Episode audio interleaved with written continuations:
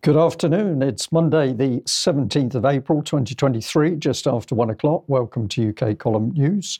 Your host today, Mike Robinson, myself, Brian Gerrish. We're delighted to be joined by David Scott, bringing us northern exposure from north of the border, and Mark Anderson reporting from the United States. Plus, we have a guest. Uh, David, let's uh, get straight on then with uh, this article from uh, the Scottish Union for Education uh, which is headlined Are Schools Harming Children by Affirming Their Transgender Identity? Yes, this was an advert we were running last Wednesday, Mike, um, for this event. So this was a, a live event in Dundee asking this question Are schools harming children by affirming their transgender identity? And I was uh, fortunate enough to be able to go along and uh, hear it in person. Uh, there was quite a significant demonstration by the uh, the trans rights activists outside, and we have a little video of that.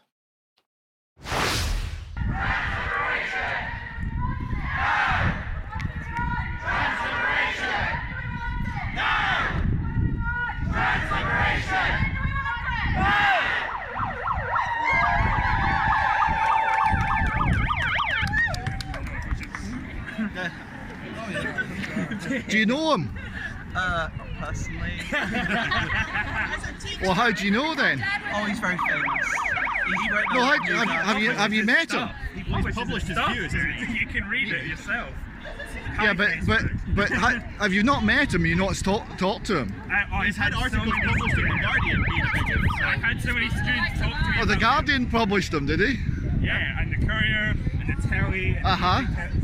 And he puts it well on Google it. Yeah. Yeah. What, is there a reason that you're what what what what, what make well, I'm, I'm filming. You're demonstrating. I'm yeah. seeing. I'm seeing you demonstrating. You yeah. you're here to demonstrate so that uh-huh. people can see you. I know you think you have power behind that phone, but like you're just hiding. like it would be really nice to be able to see your face and have this conversation. You can see my face. Yeah, but you've got a phone in your well, way. I'm I'm I'm your I'm, fil- I'm filming. I'm filming you. And you put a phone right in our way, sir. Yeah, but but you're but you're demonstrating so people can see you. Yeah, is that is that not is that not the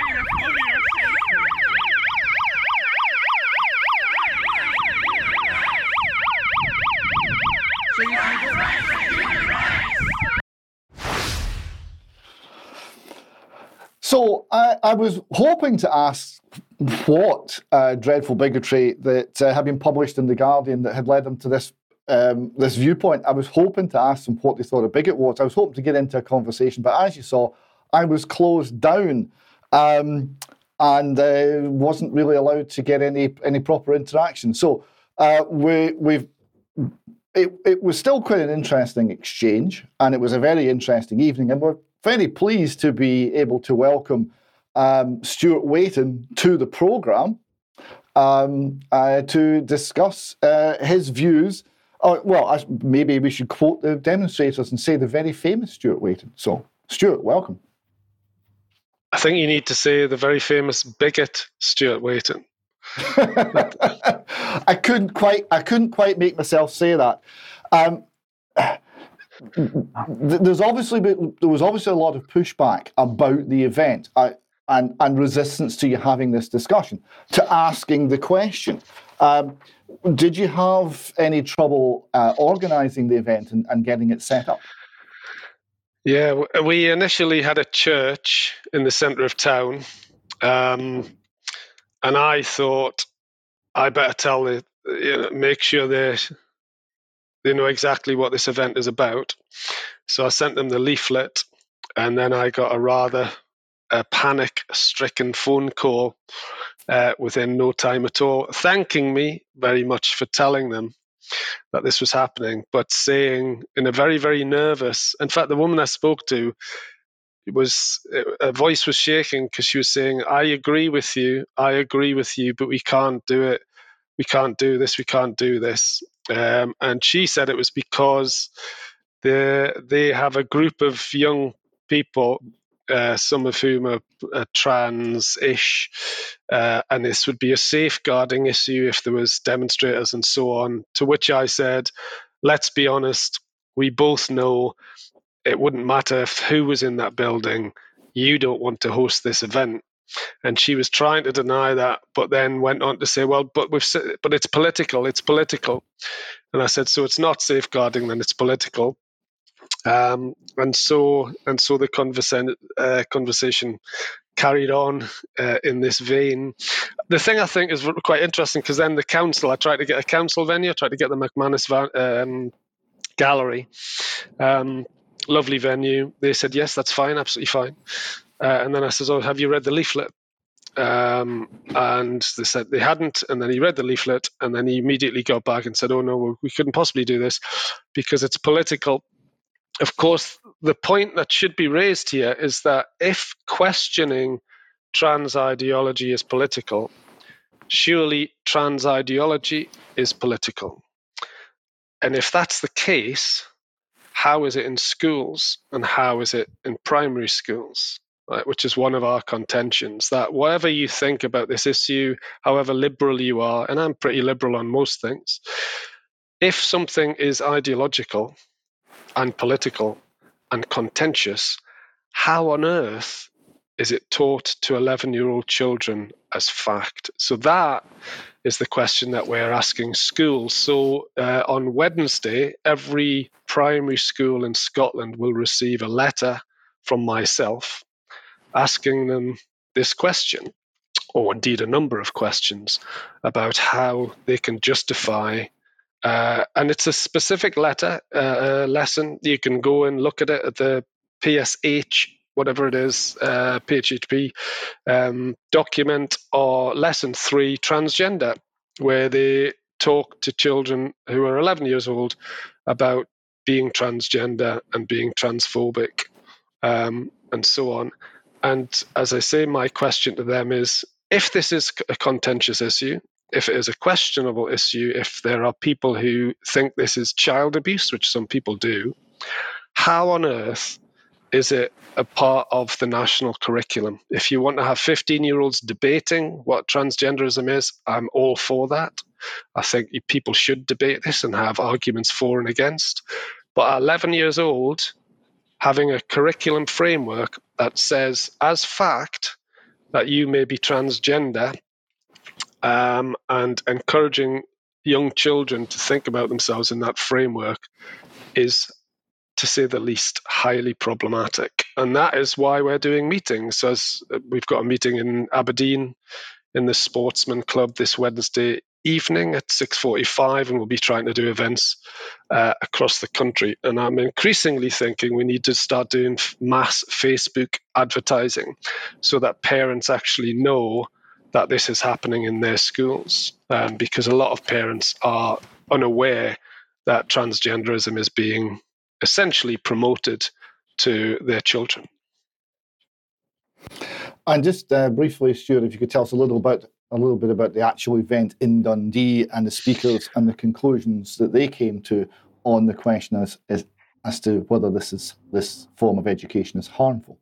Yeah, we had an excellent panel. I'm hoping to use them again. Jim Sillars, ex uh, deputy leader of the SNP, Maggie Mellon, who's an independent thinker, social worker, consultant, uh, Ewan Gurr, who's a columnist with the uh, Evening Telegraph in Dundee, and uh, Dr. Jennifer Cunningham, who is writing a pamphlet for us. Um, on this very question, which again, we are going to publish this pamphlet and send it to every school uh, in Scotland. And every everybody there, obviously, this was a meeting to, that was a critical questioning meeting, and the individuals there gave a variety of um, insights and issues regarding this uh, this matter. Uh, and there's no question in their mind, there's no question in the mind of the parents and grandparents that turned up that this is profoundly problematic um, for all sorts of reasons.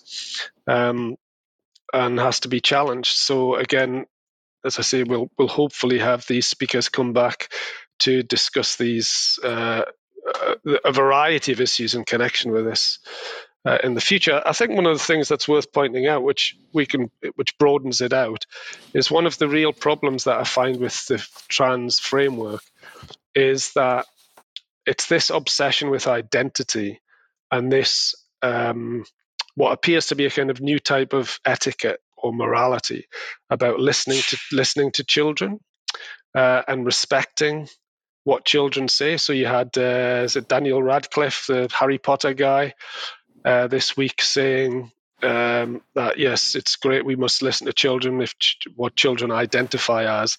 And I actually had there was a letter sent by Antifa to the church that eventually put on the um, uh, the venue, um, which made the argument: How dare I, uh, reactionary bigot that I am? How de- how dare I not uh, recognize children's agency?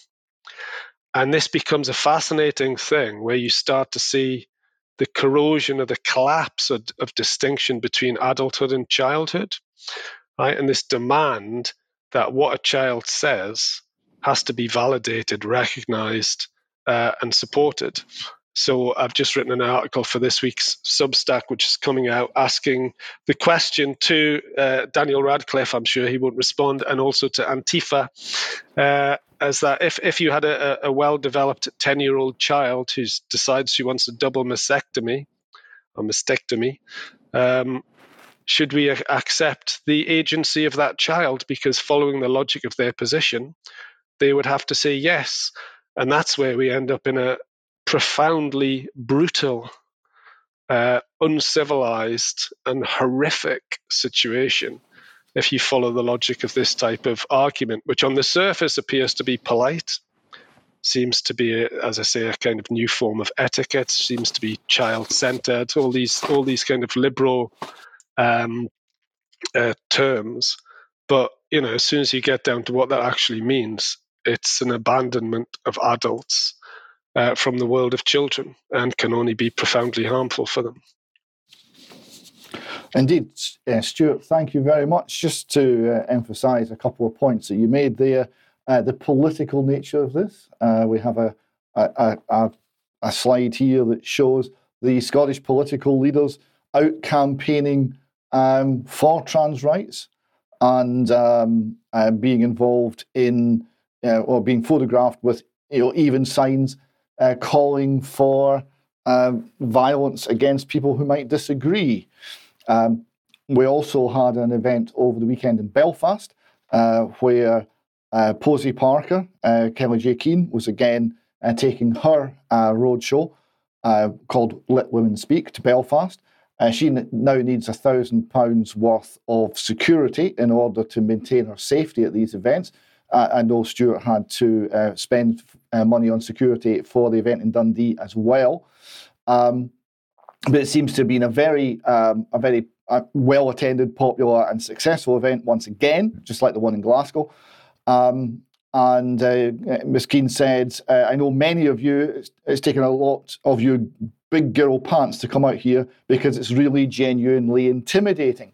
And uh, just to prove that's the case, uh, this gentleman who went along to support uh, Kellie-Jay Keen um, was later assaulted in Robinson's pub in Belfast, no link to our own uh, Mr. Robinson. And um, the reason he was headbutted seems to be he was wearing a shirt that defines a man as an adult human male. Um, and uh, finally, we have a shot from uh, the counter demonstration, a, a, view of the counter demonstration, and I thought it was interesting. I just got a little highlight there. One of the uh, trans flags was in, uh, emblazoned with a picture of Lenin, and that gives you a big clue where the ideology is coming from. So uh, we'll leave that one there. Uh, Mike, back to you. Okay, thank you, David. Thank you to Stuart as well. Thanks for that. So uh, let's move on then to uh, digital ID. Uh, and uh, well, the legislation that we've been talking about, the Digital Protection and Digital, sorry, the Data Protection Digital Information Bill is in Parliament today. This, of course, is new regulations. They're doing exactly with this what they've done with the Online Safety Bill as well, in the sense that they're pushing particular uh, political agenda here. We'll come on to exactly what that is in a second. but in the meantime, sort of trying to frame it in, in it's all about protecting your digital data and your digital rights. So what they're saying is that uh, new data regulations will reduce annoying cookie pop-ups on websites, crack down on nuisance calls, and bigger fi- with bigger fines, and contribute 4.7 billion pounds to the UK economy over 10 years, are going to be debated in Parliament today. So uh, it's all uh, presented, Brian, as, as being uh, very positive for us.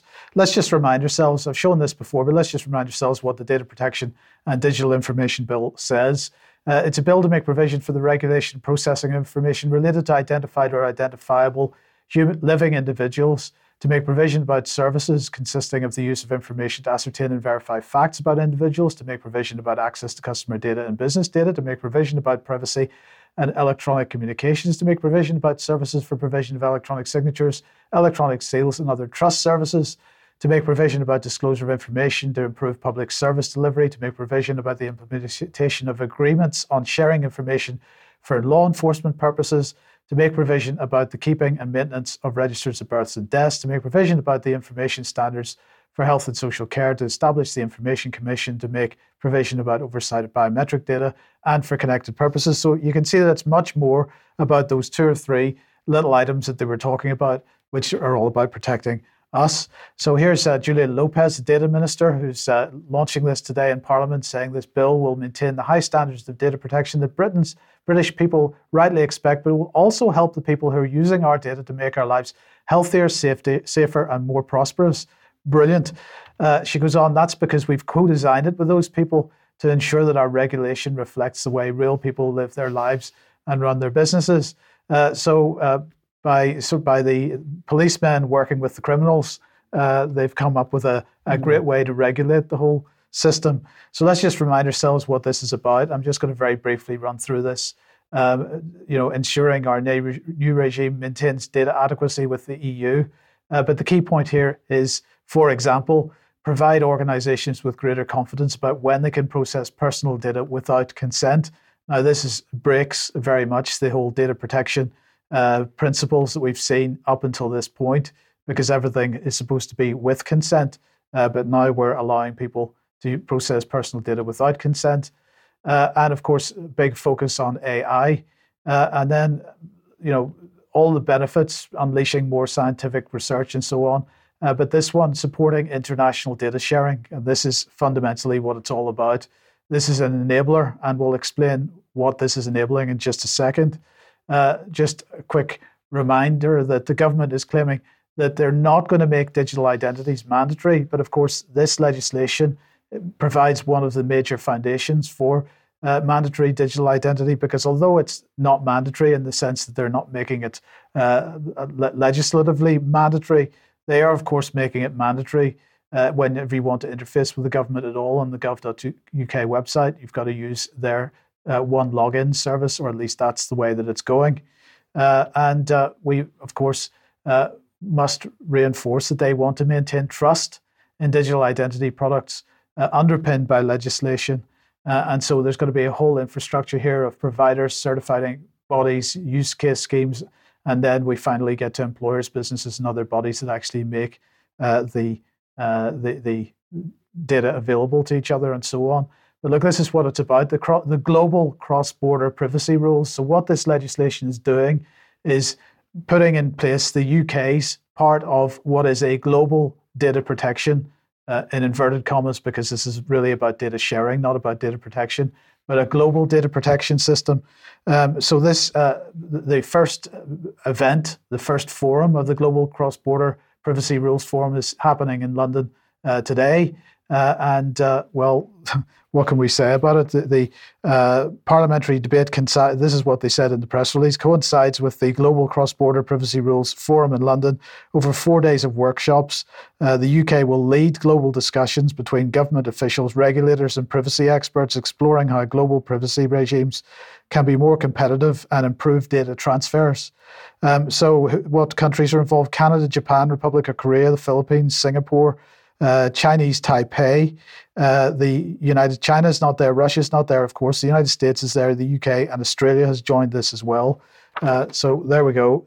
That's happening today. And we just add, and as a nation, we must be particularly vulnerable because of all of the um, health data that the National Health Service owns, which means that as a nation, we have a huge pool of captured very uh, personal medical data, which uh, is uh, clearly going to be shared in this mix. Uh, absolutely. And we have to remember that, of course, it was the health data that was the first example of consent not being required because uh, that was where the UK government, under the emergency coronavirus legislation, decided that don't worry, uh, even if you've opted, opted out of your health data being shared with third party corporations, uh, that opt out doesn't count when it comes to coronavirus. Uh, so any data related to uh, SARS CoV 2 uh, could be shared as widely as possible. Yep. Okay, thank you for that. Well, probably from that segment, we must bring Marianna Spring on on screen, and uh, a big thank you to one of our viewers who said, uh, "Brian, you can't not show this outstanding headline from citizen journalists. And what is the headline? It's Nobody Does Disinformation Better Than the BBC's Anti Disinformation Unit. Um, so I agree, a truly outstanding little headline there. But let's um, delve into the BBC and its uh, disinformation unit in a little bit more detail. And we'll approach it by the fact that we were kindly sent uh, a heads up about a freedom of information request, which was been sent into the BBC about the disinformation unit. And this did actually uh, prompt a response. And uh, let's have a look, look at that response here. 13th of April, thank you for your request to the BBC at the 13th of March, seeking the following information under the Freedom of Information Act 2000. BBC Disinformation Unit slant team based UK, please provide the following recorded information. One, the budget allocated for the last two financial years in UK. Two, how many people does the UK unit employ? Three, how much did the recent documentary cost? Elon Musk's Twitter storm. How much did that documentary cost to make? Now, the next uh, sentence is the interesting one. So let's uh, bring in the sharp eyed arrow and bring that up on screen. Please be advised that the BBC does not have a UK based disinformation unit. We do, however, have specialist correspondents within news and current affairs who have a responsibility for reporting on issues relating to disinformation. Now, we're going to have a little bit of a conversation about this in a minute, but let's uh, follow on through the response from the BBC. With regard to part three of your request, if held, the information you have requested is held for the purposes of art, journalism, or literature. The FOI Act provides that the BBC is not obliged to disclose this type of information, and we will therefore not be disclosing any information requested by you on this occasion. Um, so this is twisting the rules in order to make sure that you can't ask pri- uh, difficult questions about the BBC's disinformation unit. But um, seems to me very clear the public should know where money is being spent within the BBC, particularly if it's a unit which says that it's upholding standards of, of information. So I've labelled this one the BBC uses misinformation to hide data about its disinformation unit, because I think that actually the uh, defence that they're trying to put forward is actually misinformation. We could probably discuss that more another time. Uh, but it goes on to say that the limited application of the FOI Act described above recognises that the BBC and other service broadcasters can preserve their independence by ensuring information about matters including editorial decisions about programming and budgets allocated to such programming are not subject to undue public scrutiny. Um, so it seems that the BBC got pretty pretty worried about this and where, where it was going to actually take them. And um, uh, well, where can we go from here? Let's have a look at what happens if you do a little bit of searching online. Uh, well, we can discover that the BBC launched a disinformation unit in India, but that doesn't appear to be BBC because they've said, well, we don't have a UK based unit. Yes, it's not this UK based. This is in India. Um, we had um, coronavirus unit set up um, by the, the government here, but of course the BBC was doing the same thing. Well, that's obviously not what we're talking about. The BBC's got an, uh, sorry, the government's got its own anti fake news unit. So the BBC doesn't. Well, do they? Because if we start looking at careers, uh, we find that as part of BBC World Service, as part of BBC News, they're recruiting for journalists in the BBC Disinformation Unit. but presumably because it's BBC World Service, that's not the BBC. It's not UK based anyway. yeah. yeah. And therefore, um, no, they don't have a unit. So, very strange that the BBC should want a unit in India, for example. It would want one connected with the World Service, but oh, please don't imagine uh, television license payers that the BBC would have its own um, it, have its own uh, disinformation unit. And you found this individual, uh, Mike. Well, this, this, is this is where it gets a bit strange because although you could say that Rebecca Skippage here works for BBC Monitoring and she's clearly UK based because she's writing this. Uh, this information, this uh, opinion piece, this research for Oxford University, and the research that she wrote is called "Is Public Service Media Doing Enough to Tackle Disinformation?" If we look at her little bio there, it says uh, Rebecca Skippage established and leads the BBC's disinformation team and is an editor for the BBC uh, wide anti disinformation unit. Uh, the team covers and uncovers global disinformation trends, verifies and debunks viral social media content, and creates digital material to help people spot and avoid fake news. And she's currently with BBC Monitoring. Now, BBC Monitoring claims that it monitors global social media, so it's not focused on the UK, they claim. But of course, that's what 77th Brigade claimed as well, Brian. And, and uh, then when it actually comes to it, we discover that 77th Brigade is absolutely operational in the UK. And so my question then is, is it in fact the case that uh, the, the BBC uh, is running disinformation units in the UK just as it is abroad? Well, I, I, would say it must be so. But in one hand, this lady's part of a team, but it says very clearly on this piece on her that she's part of the BBC wide anti disinformation unit. David, there's a frown on your forehead. Perhaps I could say to you, um, with your uh, professional engineering background, your analytical skills, do you think the BBC might be lying here? Could be.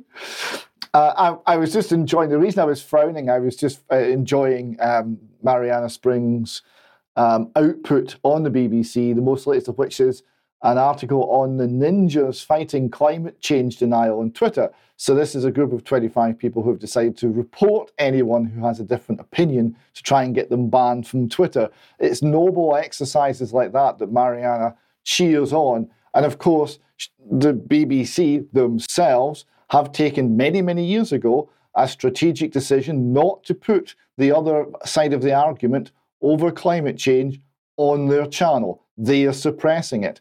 Um, it's not because the argument's not valid, it's not because the argument's not sound or has at least important points to make. No, it's a political reason, a political decision to suppress viewpoints.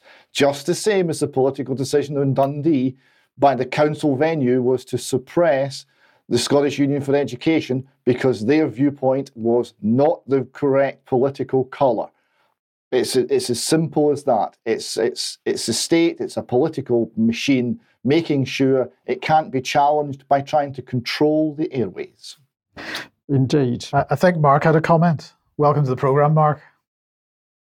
Yeah, real quick. Uh, this reminds me of a program I just gave in Austin after I covered covered that Independent National Convention, and I gave one on the mass media cartel. And I argued, and I think it's a sound argument, that if you have a unit like the BBC that has the tax and has all that billions of dollars of billions of pounds of public money behind it, they should be required to be absolutely open about all their processes. And in that correspondence, you were showing that they're not, that they're saying, we don't have to tell you this um, that is absolutely antithetical to the idea that they get all that public money and yet they turn around and, and have all these exclusions. It's contradictory, it's wrong, and that's one of the fundamental things that needs to change, or they should have their license yanked. It's that simple. Couldn't, couldn't I just, more, I, I just say, Mark, couldn't agree more. Welcome to the BBC. What a vile organisation a multi-billion vile organisation. Right, let's uh, let's move abroad then and to Sudan, and uh, we'll hear some uh, footage from uh, what, apparently what's been going on over the last couple of days. Uh, helicopters shot down. Certainly, the uh, Sudanese, the rapid reaction forces. claiming that they have been shooting down or downing helicopters over the last couple of days. we'll see tanks on the streets and so on in a couple of seconds. Um, so, look, this is an extremely uh, complex situation over there. It's been going on for a very long time. Uh, we'll try to simplify it slightly, but you can see the type of thing that's uh, that's happening. So, uh, well, everybody should know where Sudan is, just south of Egypt. Here, uh, we've got the Red Red Sea on the right hand side, uh, and two main factions that work here: the government forces that are in red, and the so-called rapid reaction forces that are in blue. And this is the countryside that they seem to be occupying mainly and the main front there. Um, and the question is, why has this all kicked off right at this moment? Um, so let's just uh, uh, remind ourselves that the current government is, is not really a, a, a, democratic government, of course, uh, but it uh, came about as a result of a coup in 2021. Um, so the head of Sudan's armed forces, Lieutenant General Abdel Fattah al-Burhan, uh, claims the military coup on the 25th of October 2021 was to protect the transition of democracy because political infighting was stalling progress on establishing crucial, crucial institutions, said Chatham House in uh, November 2021. Now, they were very much wanting to reverse that military coup because, of course, uh, the West wanting to have control over the government of Sudan. Um, so, uh, the key problem is the current military junta there were attempting or have been attempting to hold uh, elections for quite some time. Um, and they said that they were going to hold elections in 2023. Uh, so this might be part of the reason that this is kicking off at the moment. Uh, the concern for the West uh, is that uh, there would be Islamist uh, government would be the result of these elections, and that would be viewed as being undemocratic and against the international rules-based order. Um, but let's just uh, have a look at some of the, the, stuff that's been going on over the last couple of years. Uh, I mean, there has been ebbs and flows, as the Cradle puts it, uh, over Sudan Israel, Israeli relations over the years. Uh, we've got UAE wanting to put $6 billion in to uh, construct ports. And this is really probably what it's all about is the ports at the end of the day, because China and Russia, of course, have a pretty large influence uh, in the country. Um, now, the UN Security Council uh, in March uh, attempted to put an arms embargo on Sudan. Uh, Russia and China abstained from that for various reasons. But here's what I'm going to suggest is the main reason that this uh, thing has kicked off right at this moment, uh, and that is that uh, the I believe Sudan port itself, um, Russia has been aiming to use that as a base for its naval as a naval base for itself. They have finally had agreement for that. I just want to highlight this Middle East Eye article in this. The headline is uh, Shadow Games in the Red Sea as Scramble for Sudan ports intensifies. And the subheadline is Fishermen tell Middle East Eye they were attacked by Russian fighters off Sudan's coast as Moscow, Washington, others vie for power and profit. I just want to let you know what the basis of this claim that it was Russian uh, forces, uh, Russian fighters uh, we were attacked by some foreigners while we were fishing near Agig port, uh, is the quote. Uh, they were white, and I believe they were Russian because I saw Russians in other parts of the region and they looked very similar, the fisherman said. So that is the, uh, the totality of the identification that the uh, attacks were from Russians. But anyway, uh, the Sudan military has finished its review of the Russian Red Sea base deal, and they intend to allow Russia to set up its uh, its base, or at least they had intended that uh, right up until now. Uh, and just by coincidence, uh, this insurrection, or if you want to call it that, has kicked off uh, just at that particular moment. Uh, you consider that a coincidence? No, no. This is uh, this is uh, fermented trouble, which of course the West and the US in particular is so um, good. good yeah, good at carrying out. Okay, well, let's uh, move on to Ukraine. And I make no apologies for coming back to the BBC because this is where the media spin is taking place. So, if we have a look at war in Ukraine from the BBC today, the one thing they're not talking about is the war in Ukraine because, of course, on the battlefield, uh, the Russian advance in Bakhmut continues, horrific casualties uh, on the Ukrainian side, um, regularly 300 men dying per day, some days up to 350. And there is no doubt that the Russians are going to fully occupy uh, Bakhmut, which is a strategic city because it then leaves relatively um, easy defenses for them to move on to, where their newer weapon systems um, will destroy the Ukrainian forces who simply have trenches to hide in as opposed to uh, building structures. So um, the BBC very happy not to report Ukrainian casualties because, of course, if they were to do so, it would start to uh, take the lid off what's really happening in this war and hopefully bring it to a close as people are outraged. So if we have a look at another BBC, excuse me, headline um, what the leaked Pentagon docu- uh, documents reveal. Now, this is from a couple of um, days ago, but if we have a look at the eight key takeaways, excuse me, um, it says um, here that uh, Russia's infighting over the Ukraine dead. So we can't talk about the Ukraine dead without bringing in the fact that there's a Russian problem to it. We can't report the Ukrainian dead without trying to make out the Russians have been spinning this by possibly uh, manipulating some of the released documents. And if we go back to earlier BBC articles, which was t- talking about the uh, leaked documents, uh, there's quite a lot of dialogue in the casualties. But of course, it's the Russians that have suffered the horrific casualties between 189 and a half and 223 casualties. Uh, Ukraine, much less, 124 500 and 131,000. Well, of course, these cannot be true. And the key to that is the ratio of shelling. Uh, where the Russians are out shelling the Ukrainians consistently six or more to one. And the Russian shelling has continued unabated day and night for weeks and months. But the BBC spinning all of this information, creating the disinformation so that the UK public and indeed the world is not to know the truth about the massive Ukrainian casualties. What are those casualties?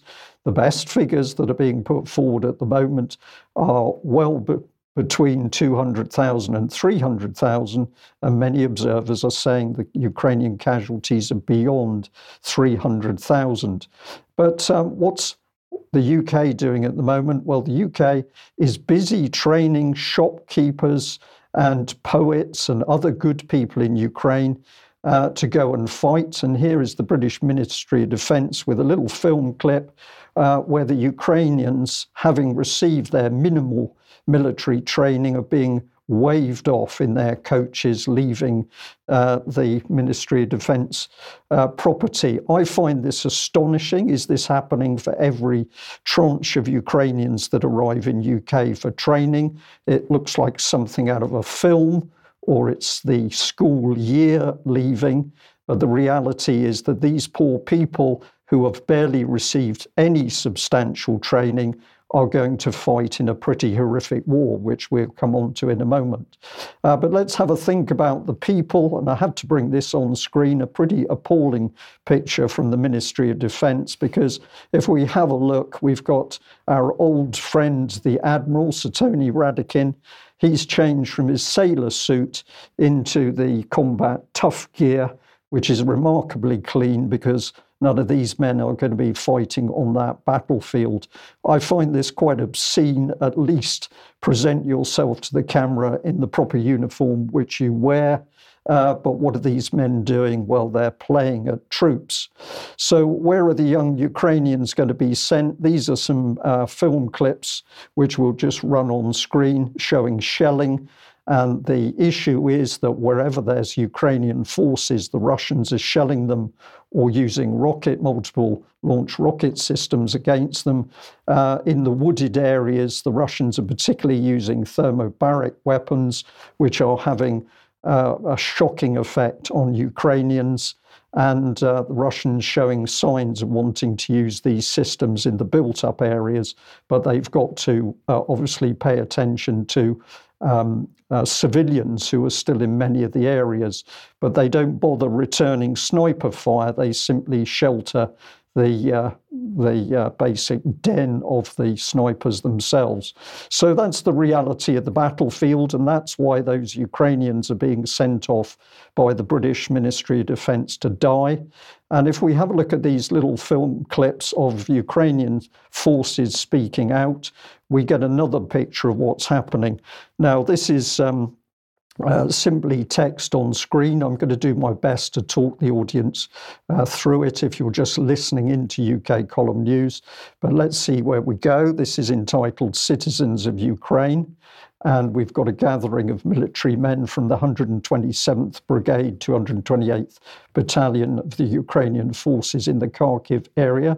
They're saying, unfortunately, there's a situation in which it's decided to dispose of the whole battalion after a year of war.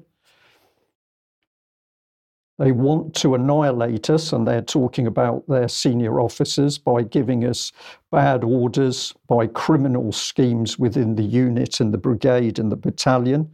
Um, the soldiers are expressing a collective mistrust uh, to the leadership of the whole of the 228th Battalion, uh, including the 127th Brigade.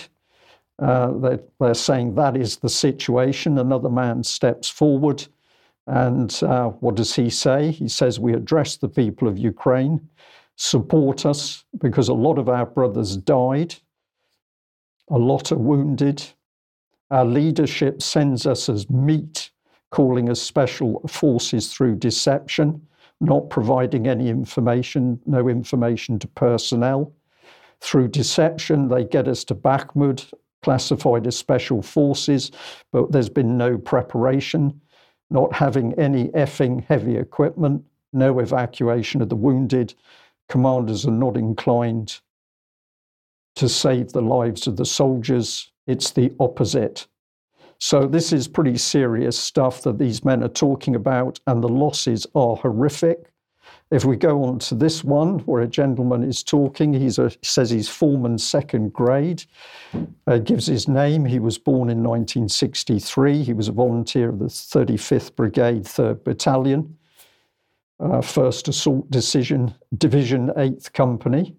Uh, he wants to talk to politi- politicians and president of Ukraine.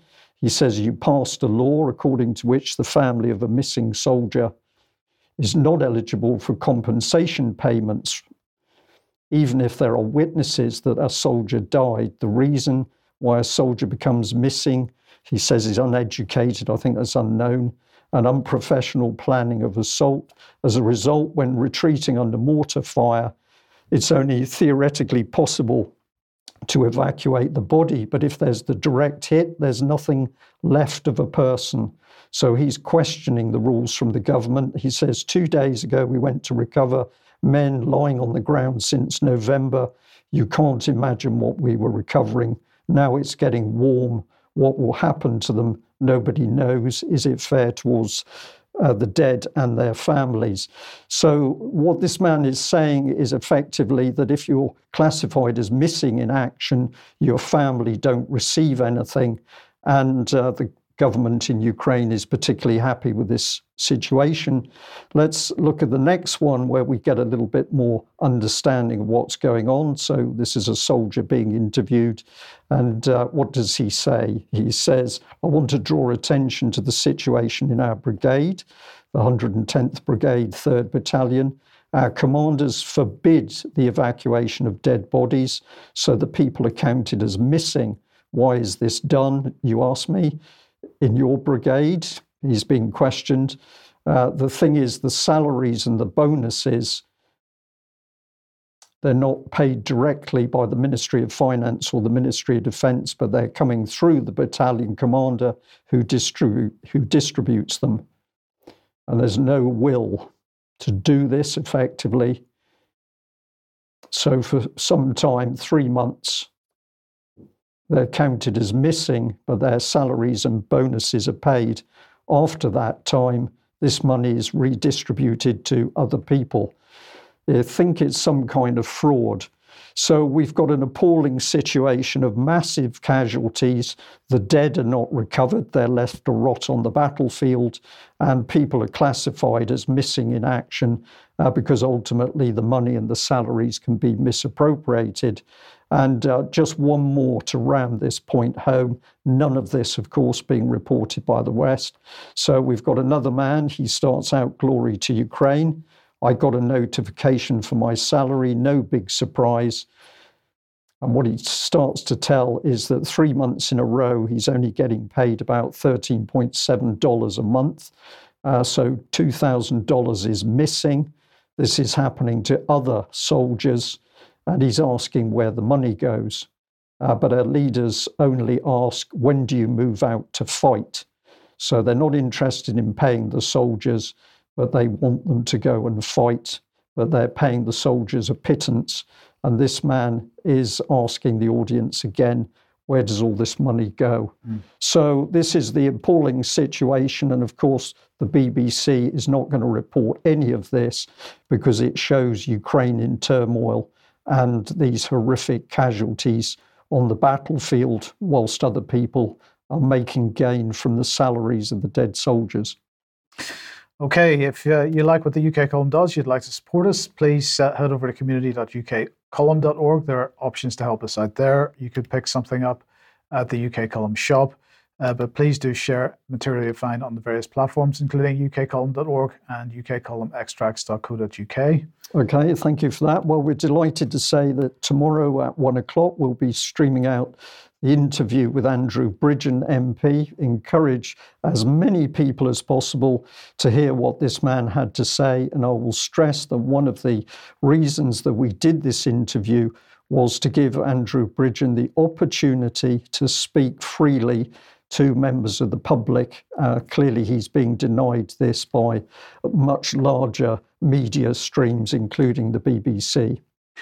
A quick reminder of uh, the alternative view virtual event taking place on Sunday, this coming Sunday. Brian is hosting it, Pippa King, John Kitson, Mark Anderson taking part in that as well, David Dubine. So that live stream is on the 23rd. If you uh, head over to alternativeview.co.uk, you can find out how to join that. And uh, again, your support much needed there because, of course, that's helping to kickstart the through the proper live event uh, in uh, November. Uh, in October. October, sorry. Yeah. Yes. Uh, and finally, just a quick reminder uh, that Patrick is going to be speaking at uh, Trafalgar Square on Saturday, this coming Saturday, 12 p.m. David Clews, Niall McCrae, Anthony Webber, and Peter Ford also speaking. Not Our War, Keep Us Out is, is the event. get along to that if you possibly can. Okay, and David, you've got a few words to say about your excellent interview with the banker. Well, this is from uh, a former banker, Alasdair Macleod. Uh, the interview's up on the UK Column website. Uh, I, I, picked out a quote from his most recent article on uh, Goldmoney, for which he's a chief researcher. He writes uh, All the signs point to a termination of the world's fiat currency regime, and with it, there will be a radical change in central banking. Given that central banks in the Western Alliance are all technically bankrupt themselves, their survivability and that of their currencies is questionable. So, that, uh, that interview explores all these issues, and I hope people will check it out. Uh, well, perfect uh, quote there, David, because that uh, brings us to the to the IMF, uh, who were, have been hosting their spring meetings in Washington D.C. over the last few days. Uh, here's some uh, footage from it. It's all very very exciting. Um, and well, what were they announcing? Well, first of all, they announced on the first day of this, alongside the Digital Currency Monetary Authority, uh, the official launch of the cent- uh, international central bank digital currency that, uh, well, they're saying will strengthen the mo- monetary sovereignty of participating central banks and will comply with the recent crypto assets policy recommendations proposed by the IMF. So, uh, who's pushing this? Well, it's this organization, the DCMA. This is Digital Currency Monetary Authority. This has come out of a consultation by the Bank for International Settlements. Uh, and uh, well, let's see what they have launched. They have launched the Universal Monetary Unit. Uh, the Unicoin network is po- powered by the Universal Monetary Unit, UMA, UMU, sorry, aka Unicoin. Uh, Universal Monetary Unit is an innovation in store of value cryptographic cash. It's a continuous demand money commodity leveraging monetary policy to minimize high volatility and ensure continuous market demand. Universal Monetary Unit can be adopted as an official currency for settling trade payments and as a central bank cash reserve currency to mitigate against seasonal and systematic, uh, systemic local currency depreciation. Uh, Universal Monetary Unit can be purchased in the local currency of each national economy, strengthening central bank monetary sovereignty. Uh, central banks can enter into a bilateral agreement with Universal Monetary Unit if they prefer to hold UMU on their central bank digital currency ledger. So, David, uh, this is very exciting news. I'm going to hold back uh, my investment until they launch pan galactic monetary units because I, I don't think Universal is quite big enough. Um, this strikes me as a little bit desperate. All the Eastern central banks are buying, what's that stuff called? Oh, yes, gold uh, at a rate never seen uh, since the Bretton Woods Agreement in 1944. Um, I'm not so sure that they're going to buy this. Well, well, David, you got to get excited here because banks can attach SWIFT codes and bank accounts to UMU, UMU digital currency wallet and transactions SWIFT like cross border payments over digital currency rails, uh, completely bypassing the corresponding banking system at best priced wholesale foreign exchange rates and with instantaneous real time settlement. I mean, gold can't do that. Yeah, it's called counterparty risk, though, and gold doesn't have any if you hold it. Um, and, and th- that that was actually quite a little interesting description because there are many uh, parts of the foreign exchange system which are essentially dark already and are not being properly reported and which constitute huge risks in the entire system. Is this going to be another one? Yes, yes, and and people should not mis- misunderstand my sarcasm here. This is not good for us. No, and I'm sure that Unicoin is supposed to, uh, you know, stick in people's heads as unicorn. I don't think this was, I don't think this was accidental. Quite possibly. So, where does that take us? Uh, human rights-based approach to criminal conduct, David.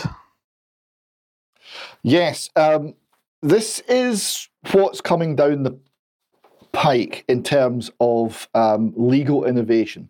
So, this comes from an international commission of jurists based in Switzerland, but actually operating all across the world, involving people from all across the world. Um, they, um, the process that's gone on here started in 2018. Uh, with the UN, UN Programme on HIV/AIDS, the Office of the High Commissioner for Human Rights, and the International Commission of Jurists.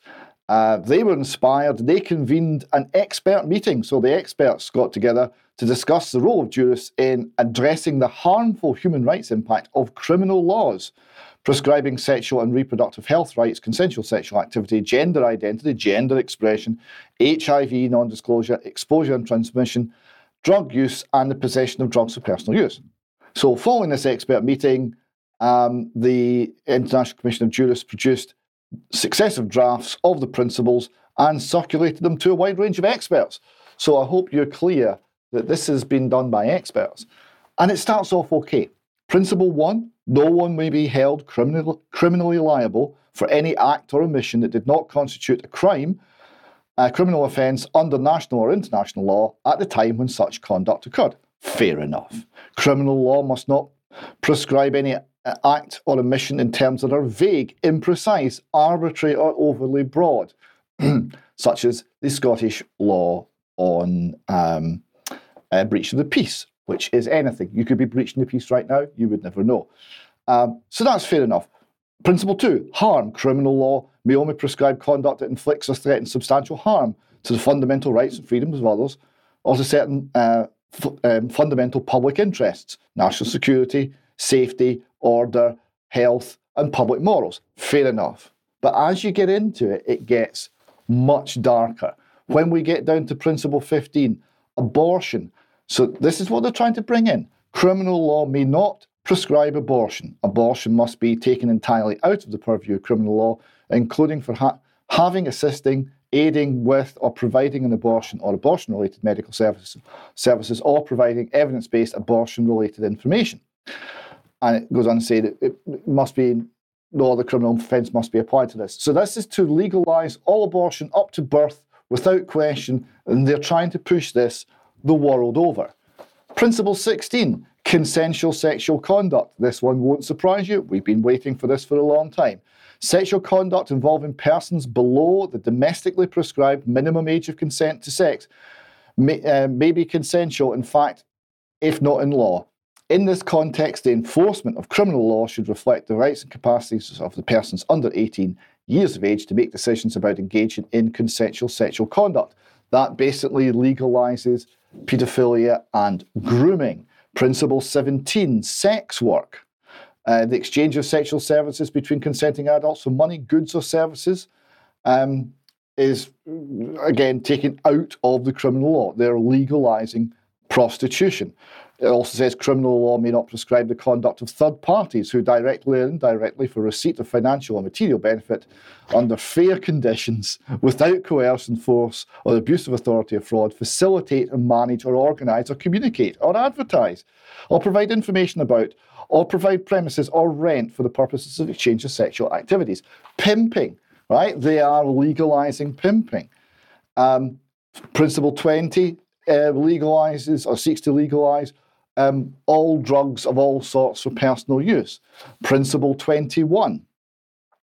And no one may be held criminally liable for engaging in life sustaining economic activities in public spaces, begging, panhandling, trading, touting, vending, hawking, or for engaging in life sustaining activities such as sleeping, eating, preparing food, washing clothes, sitting, or performing hygiene related activities, washing, urinating, and defecating.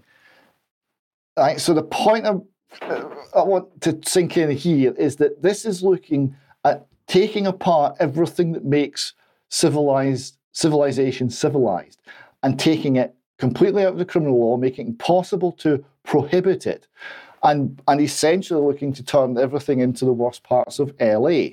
Um, the people who came up with this, it's a, as I say, it's a big international community. Uh, high up on the list, there's one gentleman from Britain, Sir Nicholas Dusan Bratza. It's not a British name, but his family came from Serbia at the end of the First World War. And the president is Robert Goldman, who is uh, American Jewish gentleman. Um, now, a point I want to make here this comes, this is not new. This comes from a thing called critical legal theory. Part of the critical legal critical theory of uh, sort of neo Marxist, cultural Marxist ideas. We'll come to that in a moment. Um, so here we see Cornell Law School de- uh, define this. Uh, critical legal studies is a theory which states that law is necessarily intertwined with social issues um, stating the law has an, incent- an, inherent social bias. Proponents uh, believe that the law supports the interests of those who create the law and, um, uh, and supports a power dynamic which favours the historically privileged. So it's all about power and privilege. And Cornell uh, Law School continues on the influences underpinning this. Um, it, it was influenced to a great extent by European philosophers such as Karl Marx, Max Weber, Max Horkheimer, Antonio Gramsci, and Michel Foucault. So it is cultural Marxism. Uh, it has captured that particular organization, but this has been launched by the UN on March the 8th, International Women's Day, um, to push all the nations of the world in this direction. So this is early. But expect to see these sorts of ideas being pushed in our own parliaments two, three, four years from now. David, can I just say, doing a little bit of research while you were talking there, I see that this organisation actually goes back to 1952, uh, claims that uh, they were standing up to concerns ab- about human rights um, likely to suffer under um, communism and the Cold War. So that's a remarkable change in um, target from the Cold War period to where it's now aiming. I wonder whether that's a coincidence or not. Well, it makes you wonder who won. Indeed. Yes. Okay, well, uh, let's bring in uh, Mark. Mark, thank you very much for being with us. And um, you, you've got a variety of information to share with us today. Um, but uh, you're going to start off with James Roguski. Yeah, he is the LA based researcher, as we know, that's been looking into the WHO even more than I have. Uh, I get a lot of uh, things on my plate, of course, and that has to do with the World Pandemic Treaty and the parallel track for the international health regulations. first created in 1969, uh, updated in 2005, and now those IHR regs are being updated again. And what James is putting out here, uh, this is from his Substack uh, website, James um, is a petition via the UK Parliament, a, a mechanism that's available. He's saying, and what it says here is, if you live in the UK or if you know someone who does, please help spread the word about this petition. If you live somewhere other than the United Kingdom, please help spread the word, etc. Starting date was April 3rd, but the ending date is October 3rd, 2023. It says Tess Lawrie, a co founder of the World Council for Health, has submitted a petition that was accepted by the UK government on the 3rd of April, 2023, just a couple weeks ago. And it gives a link there. Now, moving on, the petition is very simple hold a parliamentary vote, we've just been talking about that kind of thing, on whether to reject the amendments to the International Health Regulations of 2005. We are concerned that the Parliament has not discussed and will not have a say on the 307 proposed amendments to the IHR regs and amendments to five articles of the IHR that were adopted by the 75th World Health Assembly on the 27th of May 2022. Uh, here's an emphasis. The amendments that were adopted on the 27th of May last year have not been debated in or vote or in or voted on by the parliament. Pardon me. The UK has the authority to reject them under Article 61 of the International Health Regulations, but any such rejection must be within 18 months of their adoption. So there's there's a, a, a condition there that could easily be overlooked.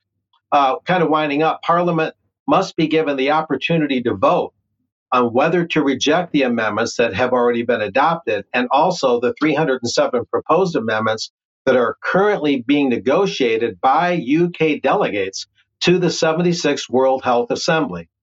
The UK has not proposed any of those 307 amendments. So, with the um, World Pandemic Treaty target date coming up uh, to try and wind it up in May of 2024, and the IHR regs on a parallel track, and James Rog- James excuse me, has often said that the regs are where the teeth really are.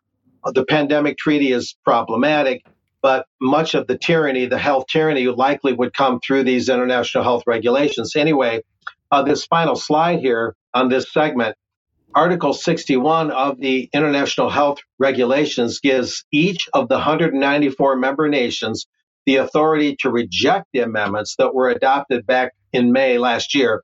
But their rejection letter needs to be sent to the WHO before the end of November 2023.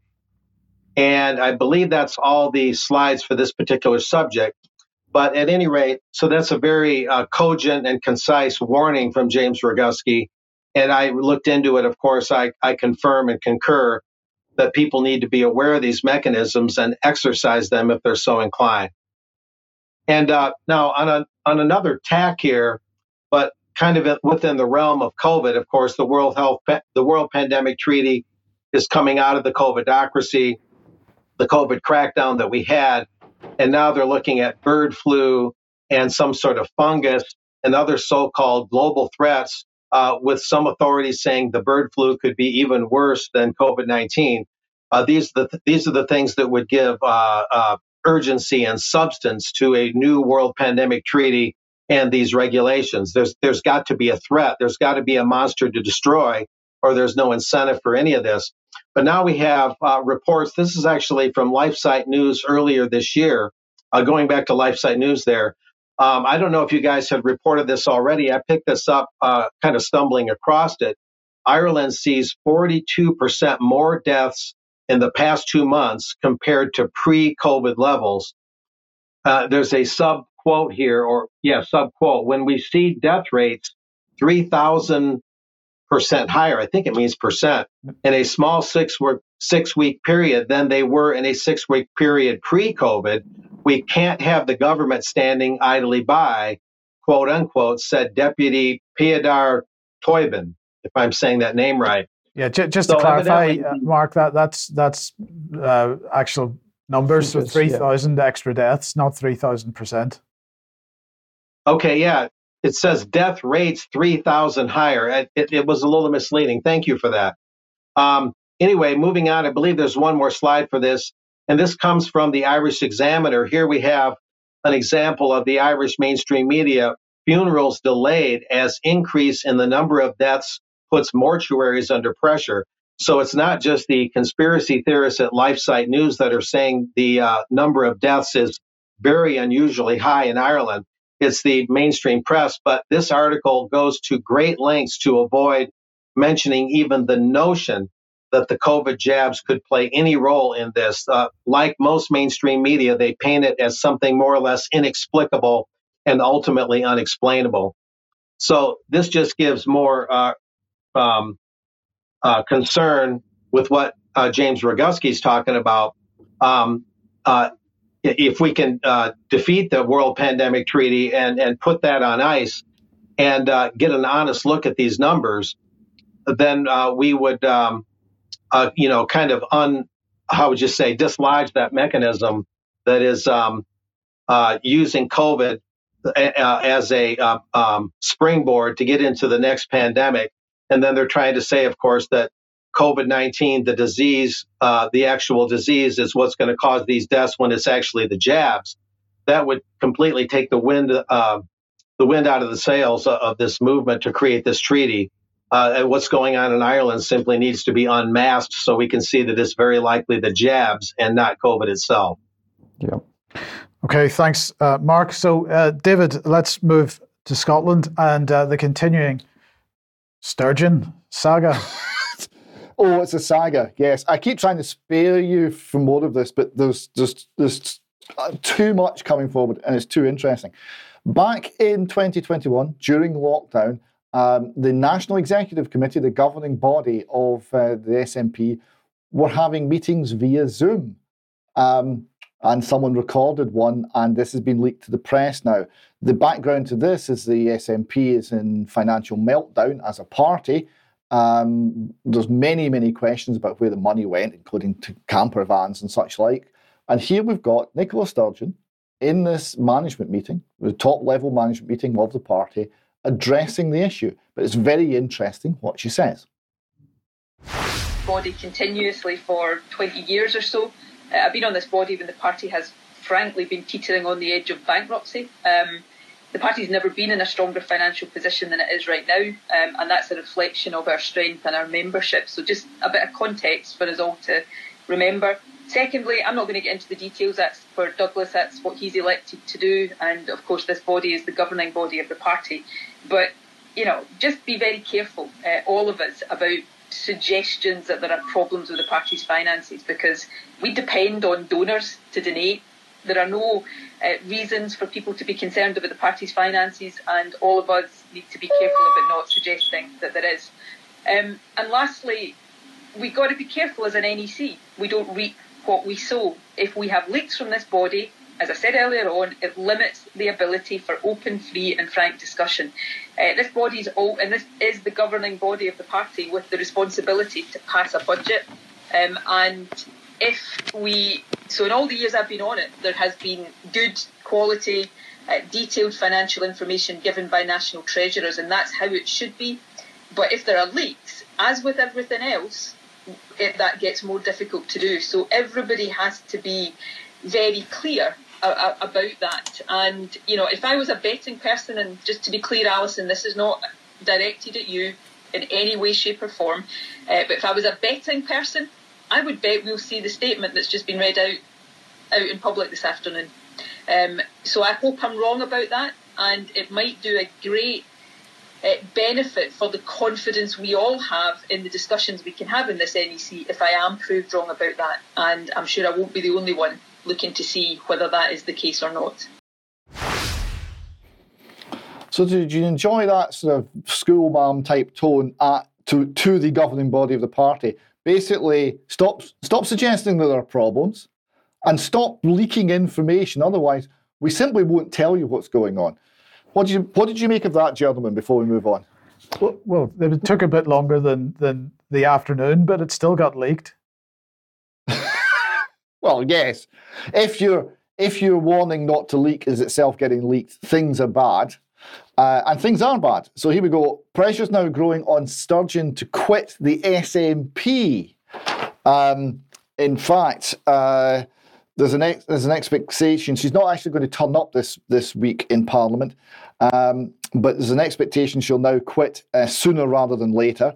And Humza Yousaf is facing demands to suspend her. Um, this comes as uh, he was forced to deny that uh, the party was close to bankruptcy. Um, Colin Beattie, um, who is the treasurer and also an MSP, said there was an exodus of 30,000 members, a reduction in donors, and rising legal costs linked to police investigation, and the party was having difficulty balancing the books. So that's pretty bad. Um, in the background, though, they're still coming up with policies, and they are continuingly awful. So here we see uh, the new finance minister, um, uh, um, Shona Robertson, and um, her latest idea is communism light. Everyone in Scotland's to get £25,000 a year, whether they do anything or not. This is going to be funded by um, an estimated 38 billion in additional taxation from any Scot who's actually productive. Um, that is a, just a recipe for failure on a national scale. Now, this is all a bit grim. I thought I'd give you a laugh. The United Kingdom Defence Journal thought they would do an April Fool's joke. Um, so, what they said is that the Royal Navy landing ship, um, HMS Bulwark, will be repurposed for ferry duties because of the crisis in Caledonian MacBrayne's ferry fleet, right? And that was done by Avril Fuller on April the 1st, 2023. And didn't we all have a chuckle? Yeah. Not so funny now. Sunday Times, um, this, this week, this last weekend, the Ministry of Defence is called in to tackle the ferry crisis. The military chiefs are asked to help out after ageing vessels are taken in for lengthy repairs. In an unusual plea, one of the SNP's most senior MPs has spoken to military chiefs, urging them to, prevent, to provide a short term solution to the collapse of parts of the ferry network after vessels were taken in for, in, in for repairs lasting at least six weeks. The move by Ian Blackford, former leader of the Nationalists at Westminster, comes after warnings that Highland companies are at risk of going bust if there's further disruption. And just for those of you who are not lucky enough to live or travel in these beautiful parts of the world, I've got a little map that shows you the ferry and the implications for the economy of the Ardnamurchan Peninsula. Right, so here we have uh, the little white line there. That's the Corran Ferry. It goes across the Narrows. It's about 500 metres. And the detour, outlined in red, that's 42 miles of Highland roads. It takes an hour and 15 minutes. Um, and of course, that's on to already long journey times to get out to the Ardnamurchan. And this is going to be critical for the people trying to live and work there. Yeah. Uh, what can we say to that? It's difficult to comment, isn't it? Um, I think the answer is bollards. Let's have a look at this little film clip.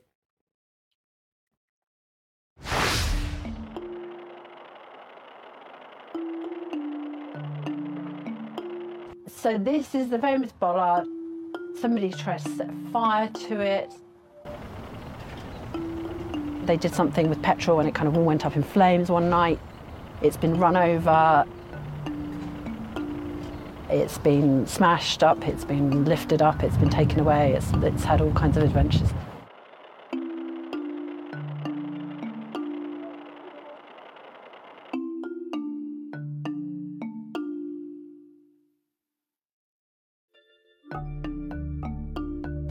it's been the subject of this kind of sometimes literal fury from drivers who find this bollard blocking their way. Yes, um, I am quite surprised at the vitriol that a bit of plastic has had. So if you if you get into that article, one of the key things is that the uh, bollard and the planters have actually turned communities against against each other, and I'm going to say that was the real objective in the first place. But this is reality of move towards 15-minute cities and control of uh, traffic in in uh, neighbourhoods. If we just come to the article itself, it gives us a bit more detail. Um, notice that it's by Justin Rowlatt, the climate editor. Uh, schemes designed to get traffic off the streets are turning neighbour, neighbours against each other. In Oxford, the introduction of these government funded uh, low traffic neighbourhoods has led to vandalism and angry confrontations, something the BBC loves, of course. I've been to meet locals there who believe the scheme will reduce congestion and pollution and others who want the freedom to drive wherever they want. So BBC very happy because, of course, uh, it's got people against each other. But in the article, it's got this subheadline Sinister Global Plot. But the opposition to the introduction of traffic restrictions has become increasingly vocal. And it's. Um, uh, says that there's a flurry of claims on social media that the restrictions are evidence of a sinister global plot to limit our freedom to travel.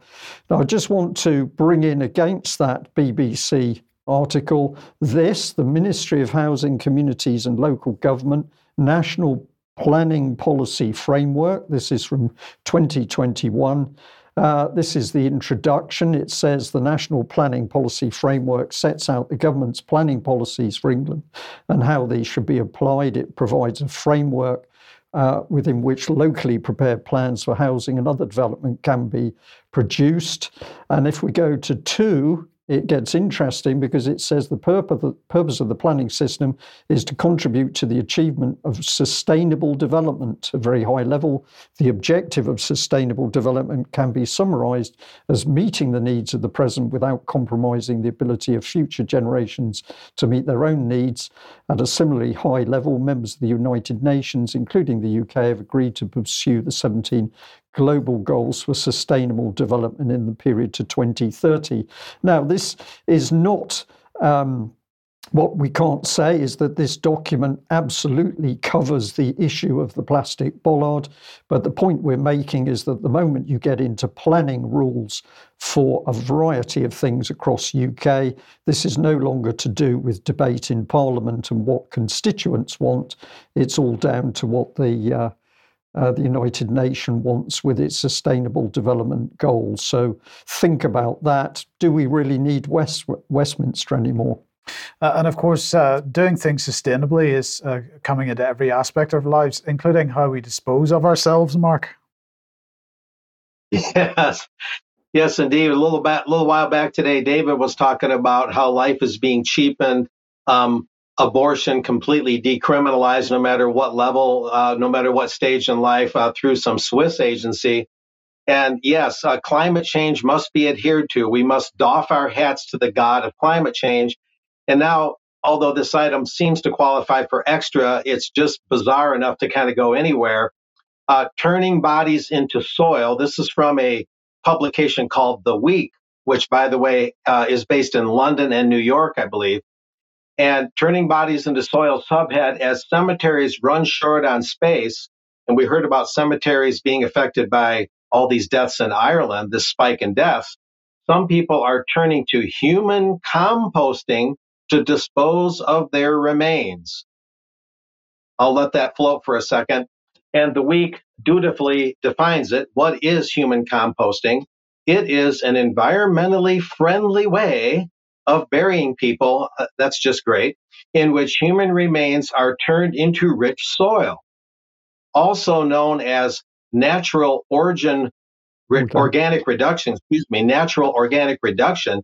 The process takes roughly two months to decompose a body, producing soil which loved ones might use to plant flowers, vegetables, or trees. In 2019, Washington became the first state, that be the Northwest Washington, to allow human composting, and hundreds of people have chosen, chosen this means of disposing of their remains.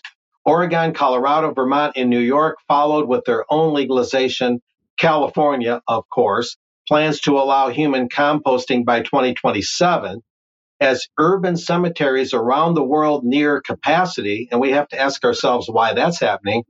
Cremation rates have soared, but many people concerned about climate change and the environment don't want their incinerated remains, heaven forbid, to release hundreds of pounds of carbon dioxide and toxic chemicals. A 2022 survey by the National Funeral Directors Association found that 60% of Americans are open to green end of life arrangements. Uh, any comments, gentlemen? Uh, well, one of our sharp eyed viewers has mentioned the film Soylent Green, which, uh, if you haven't watched it, may care to do that, where, of course, recycled bodies have another purpose. But uh, well, it is talking about growing vegetables. exactly. Um, this this is dangerous and perverse stuff coming in here very quickly, uh, and of course you've got. Well, it, it shows it shows the cheapening of human life, uh, life reduced to its absolutely most base uh, level. And of course, we were waiting for it. It had to come eventually, but now the next item up is we've been told by the climatologists, the ones that are warning us we're going to burn up or freeze to death any day, depending on what kind of climate change they want. They've been warning us that our protein sources, like raising cows and whatnot, are not sustainable and we've all been saying, wait for it, wait for it. Uh, we're going to be made to eat bugs someday. Well, restaurants are now going full bore, some of them into serving insects. Here we have Bug Appetit, five restaurants serving uh, these sort of things. Uh, it says here, we have all tried that friend, maybe it's you, or excuse me, we all have that friend, maybe it's you, who has to try everything from awful dishes, O F F A L, to those crafted with the next big thing. While insects such as ants, grasshoppers, and crickets are already popular in parts of Mexico and elsewhere in the world, the sustainable this sustainable source of protein has recently swarmed menus across the US and Canada. Grab your favorite adventurous eater and hit up one of those restaurants serving insects for an adventurous meal to remember not near any of them, well, go to Open Table and you can look them up. And not far away from here in McAllen, Texas, just last night, they announced that there's a restaurant, and I believe the restaurant's name includes the word crickets, and they serve crickets at this mm-hmm. South South Texas restaurant. Mm-hmm. Say again. Mule. Uh, mule. I, I guess it's called mule. I'm not sure why. My wife is saying anyway, here we have one of the delectable dishes. Uh, some restaurant called Bakan, B A K A N, in Miami, Florida, has two creepy crawlers on the menu.